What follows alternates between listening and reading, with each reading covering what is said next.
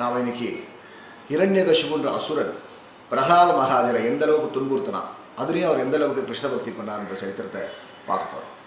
நம்ம நேற்று இந்த ஷவனம், கீர்த்தனம், விஷ்ணு ஸ்மரணம், அர்ச்சனம், வந்தனம், தாஸ்யம், சக்கியம், ஆத்ம நிவேதனம், அதாவது ஒன்பது வகையில் பகவானுக்கு பக்தி பண்ணி பூர்ணமாக ஒரு சரணாகதி அடைகிறது தான் இருக்கிறதுலே ஒரு உயர்ந்த விஷயம் நான் கேள்விப்பட்டதில்லைன்னு பிரகலாதன் இரண்யகசிபுட்ட சொன்னோன்னே இரண்யகசிபுக்கு கோபம் வந்தது.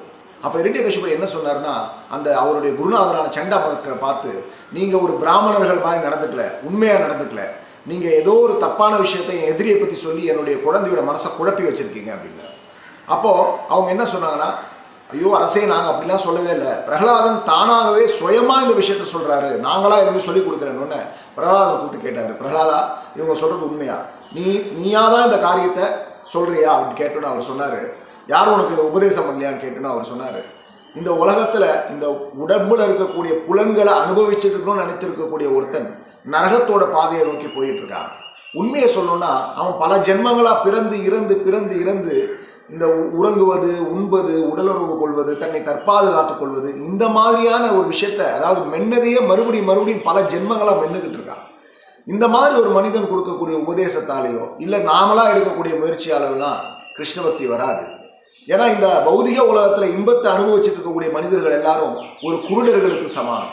ஒரு குருடனால் இன்னொரு குருடனை எப்படி வழிநடத்த முடியும்? இந்த உபதேசத்தால் தான் கிருஷ்ணபக்தி வராது.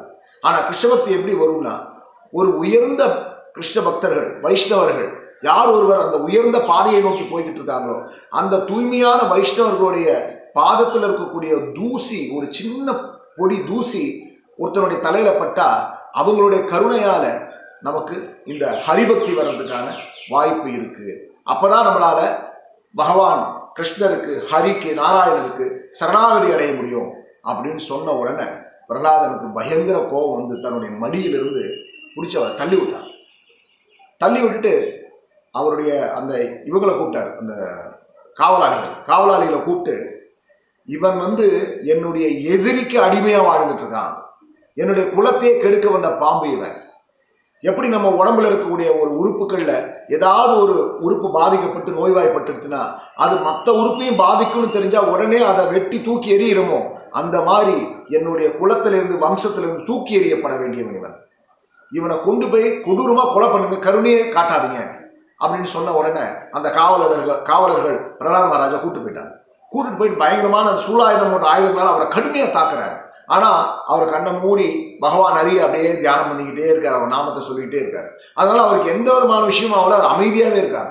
இதை பார்த்து ஆச்சரியப்பட்டு போன அந்த காவலர்கள் ஹரி இரண்யகசிபுட்ட வந்து, மன்னா எங்களால் அவரை கொல்ல முடியலன்னு சொன்ன உடனே இவர் என்ன சொன்னார்னா, அப்போது அவனுக்கு வந்து ஏதோ ஒரு விஷயம் அவனுக்குள்ளே இருக்குது, அப்போ நீங்கள் ஒன்று பண்ணுங்கன்னு சொல்லி ஒரு லிஸ்ட்டு போட்டு கொடுத்தாரு. என்னென்னலாம் சொன்னார்னா, யானையோட காலில் போட்டு அவனை மிதிக்க வைங்க, கொடுமையான பாம்பை வச்சு அவனை கொல்ல வைங்க, விஷம் கொடுங்க, குளிர்ந்த நீர், நெருப்பு, ஆகா ஆகாயத்திலும் அந்த ஆகாயத்திலேருந்து மாய வித்தைகளை உருவாக்கி பயமுறுத்துங்க, துஷ்ட மந்திரங்களை பிரயோகிங்க, பட்டினி போடுங்க, நெருப்பை வச்சு பயங்கரமான நெருப்பை வச்சு அவரை வந்து கொல்ல முயற்சி பண்ணுங்க, இப்படி பல முயற்சிகள், மலையிலேருந்து தள்ளி விடுங்க, பாறையை தூக்கி அவர் மேலே போடுங்க, இப்படி எந்த வகையிலெல்லாம் ஒருத்தரை துன்புறுத்தி கொள்ள முடியுமோ, சாதாரண கொலை கிடையாது, துன்புறுத்தி கொள்ள முடியுமோ அந்த வகையிலெல்லாம் துன்புறுத்தினாங்க பக்த பிரகலாதரை.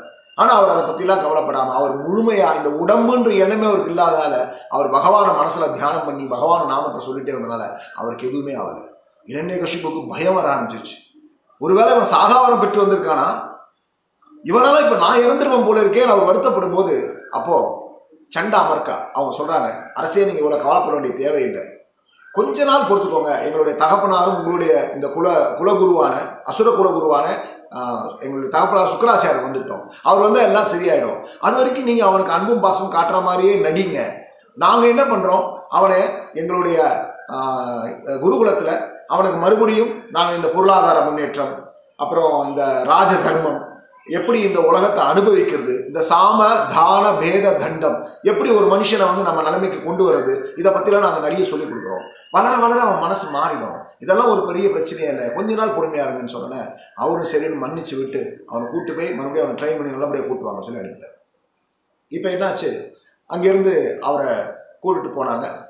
கூட்டுட்டு போய் அங்கே விஷயங்கள்லாம் மறுபடியும் இந்த எல்லாத்தையும் சொல்லி கொடுத்தாங்க, இந்த ராஜ தர்மம், பொருளாதார முன்னேற்றம், அது இதெல்லாம் சொல்லி கொடுத்துட்டு அவங்க அவங்களுடைய இடத்துக்கு போக வேண்டிய நேரம் வந்தோன்னா போயிட்டாங்க. இப்போது ஆசிரியர்கள் இல்லாதனால அந்த குழந்தைகள்லாம் விளையாடணும்னு தான் நினைப்பாங்க. ஆனால் பிரகலாதன் சொன்னாராம், இல்லை இல்லை விளையாட்டுனால நேரத்தை வீணடிக்கக்கூடாது, நீங்கள் எல்லாம் வந்து உட்காருங்க, நாம் எப்படி இந்த வாழ்க்கையில் ஒரு பூரணத்துவத்தை அடையிறது அப்படின்றத நான் உங்களுக்கு சொல்லிக் கொடுக்குறேன்னு சொன்னேன். எல்லா குழந்தையும் முன்னாடி வந்து உட்காந்துருக்கோம். அப்போது பிரகலாதர் சொன்னாராம், நாம் நம்மளுடைய சின்ன வயசு, அதாவது அஞ்சு வயசுலேருந்தே நாம் இந்த பக்தி தொண்டை செய்ய ஆரம்பிக்கணும், பகவானுக்கு பக்தி தொண்டை செய்ய ஆரம்பிக்கணும். நம்ம நேரத்தை வேறு எதிரையும் வீணடிக்கக்கூடாது, எல்லா விதமான விஷயத்தையும் நாம் நிராகரிச்சிடணும். அதாவது இந்த உடம்பு, நம்மளுடைய இந்த உடம்பு மற்ற ஜீவராசி உடம்பு உடம்பு மாதிரி அழியக்கூடியதாக இருந்தாலும் நாம் இந்த உடம்பை வச்சு பகவானுக்கு பக்தி தொண்டு செஞ்சு அந்த உயர்ந்த நிலையை அடைய முடியும். பகவானுக்கு வந்து பக்தி தொண்டு செய்கிறதுனால அந்த பிறப்பு இறப்பு முதுமை வியாதின்ற கர்ம பந்தத்திலேருந்து பகவான் நம்மளை காப்பாற்றி அவருடைய வாசஸ்தலத்துக்கு கொண்டு போகிறதுனால அந்த முக்குந்தன் நமக்கு முக்தியை கொடுக்க முடியும். முக்தி கொடுக்கறதுனால அவருக்கு முக்குந்தன் ஒரு திருநாமம் இருக்குது. ஆனால் இந்த பொருளாதார முன்னேற்றத்தினாலேயோ இல்லை இதர விஷயங்கள்னாலேயோ நம்மளால் நமக்கு முக்தி கிடைக்காது. மேலே மேலே கர்ம பந்தத்தில் மாட்டி தான் நம்ம முடிப்போம் அப்படின்ற விஷயத்த அவர் சொன்னார். அதுக்கு ஒரு உதாரணமாக என்ன சொன்னார் அப்படின்னா, ஒரு பட்டுப்பூச்சி, அந்த பட்டுப்பூச்சியை பார்த்தீங்கன்னா என்ன பண்ணுதுன்னா, அது ஒரு கூட்டை நெய்யுது. அந்த கூட்டை எப்படி நெய்யுதுன்னா, அது உள்ளே இருந்துக்கிட்டு மேலே ஒரு கூட்டை நெய்யுது. இந்த மாதிரி ஒரு அந்த பட்டுப்பூச்சி ஒரு கூட்டை நெய்கிறனால அது வந்து மறுபடியும் அந்த கூட்டுக்குள்ளேயே மாட்டிட்டு தன்னைத்தானே அழித்துக்குது. அந்த மாதிரி நாம் இந்த உடம்பை கிடச்சி நமக்கு இந்த மனுஷ சரீரம் கிடச்சிருக்கு, ஆனால் நம்ம இதை பயன்படுத்தாமல் நம்ம இந்த புலன் விஷயங்களில் போய் உலக விஷயங்களில் போய் தன்னைத்தானே அழித்து மறுபடியும் பிறப்பிறப்பு முன்மைக்காக மாட்டிக்கிறோம். உதாரணத்துக்கு சொல்கிறதா இருந்தால், ஒரு மனிதன் நூறு வருஷம் வாழ்வான், அது எப்படியாக வச்சுக்கலாம், நூறு வருஷம் வாழ்வான். இது பிரகலாதரே சொன்ன விஷயம். நூறு வருஷம் வாழ்வான். வாழும்போது அவனுடைய அந்த பாதி நாட்கள், பகல் பாதி இரவு பாதியாக இருக்கிறனால பாதி நாட்கள் வந்து அவனுடைய ஒரு ஒரு ஒரு நாளில் பாதி தினம் வந்து உறக்கத்தில் போயிடுது. சரி, நான் ராத்திரி ரொம்ப குறைவாக உறங்குறவங்க இருந்தாலும் பகலில் உறங்குறவங்க இருப்பாங்கல்ல. ஸோ மொத்தத்தில் ஒரு நூறு வருஷத்தில் ஐம்பது வருஷம் அதில் கழிஞ்சிடுது. அதுக்கப்புறமா ஒரு பத்து வருடங்கள் குழந்தை பருவத்தில் என்ன நடக்குதுன்னே தெரியாமல் ஒரு குழந்தை பருவம், நம்மளை கூப்பிட்டு இப்போ சின்ன வயசில் என்ன ஞாபகம், ரெண்டு வயசில் என்ன ஞாபகம் நமக்கு தெரியுமா, பத்து வயசு வரைக்குமே நம்ம பெருசாக ஞாபகம் இருக்கேன். ஸோ அந்த பத்து வருடங்கள் என்ன நடக்குதுன்னே தெரியாமல் ஒரு வாழ்க்கை போகும். அதுக்கப்புறம் இளமையை அடைஞ்சதுக்கப்புறமா ஒரு பத்து வருஷ வருடங்கள் விளையாட்டுலேயும் கேளிக்கையிலையும் இதர விஷயங்கள்லையும் அங்கே போகிறது இங்கே போகிறது, இந்த மாதிரி ஒரு ஒரு விளையாட்டுத்தனமான வாழ்க்கையிலே ஒரு பத்து வருஷம் போயிடுது. அதாவது மீதம் இருக்கக்கூடிய ஐம்பது வருஷத்துக்கு இருபது வருஷம் எப்படி போயிடுச்சு, இன்னும் இருபது வருஷம் முதுமையில் போயிடுது. அதாவது அறுபதுலேருந்து எண்பதுன்னு வச்சுக்கோங்க. அந்த நேரங்களில் நமக்கு ஆசை இருந்தாலும் புலன்கள் நமக்கு ஒத்துழைக்காது அந்த விஷயங்களை செய்கிறதுக்கு. அப்போது முதுமையில் இருபது வருஷம் போயிடுது, மீதம் இருக்கிறது பத்து வருஷம். ஐம்பது போச்சுன்னா ஐம்பதில் பத்து, பத்து இருபது, இன்னொரு பத்து வருஷம். இந்த பத்து வருஷத்தில் நம்ம அனுபவிக்க முயற்சி பண்ணுறோம். ஆனால் அந்த விஷயத்தை அனுபவிக்கிறதுக்காகவும் நாம் கடுமையாக உழைக்க வேண்டியிருக்கு. அந்த பத்து வருஷத்துலேயும் பயங்கர கடுமையாக நம்ம வேலை செஞ்சால் மட்டும்தான், உழைச்சா மட்டும்தான் ஏதோ கொஞ்சம் நேரத்தில் அனு இந்த அழியக்கூடிய இந்த உடம்புக்கு நிரந்தரமில்லாத ஒரு சுகத்தை நாம் பெற்றுடணும். ஸோ அதனால் அதுவும் நிரந்தரம் கிடையாது. அதனால் இந்த நமக்கு நமக்கு என்றைக்குமே, அதாவது நமக்கு என்றைக்குமே இருக்கக்கூடிய நிலைமையாக இருக்கக்கூடிய இந்த ஆத்மாவுக்காக நாம் பகவானுக்கு பக்தி தொண்டு செய்கிறோம்.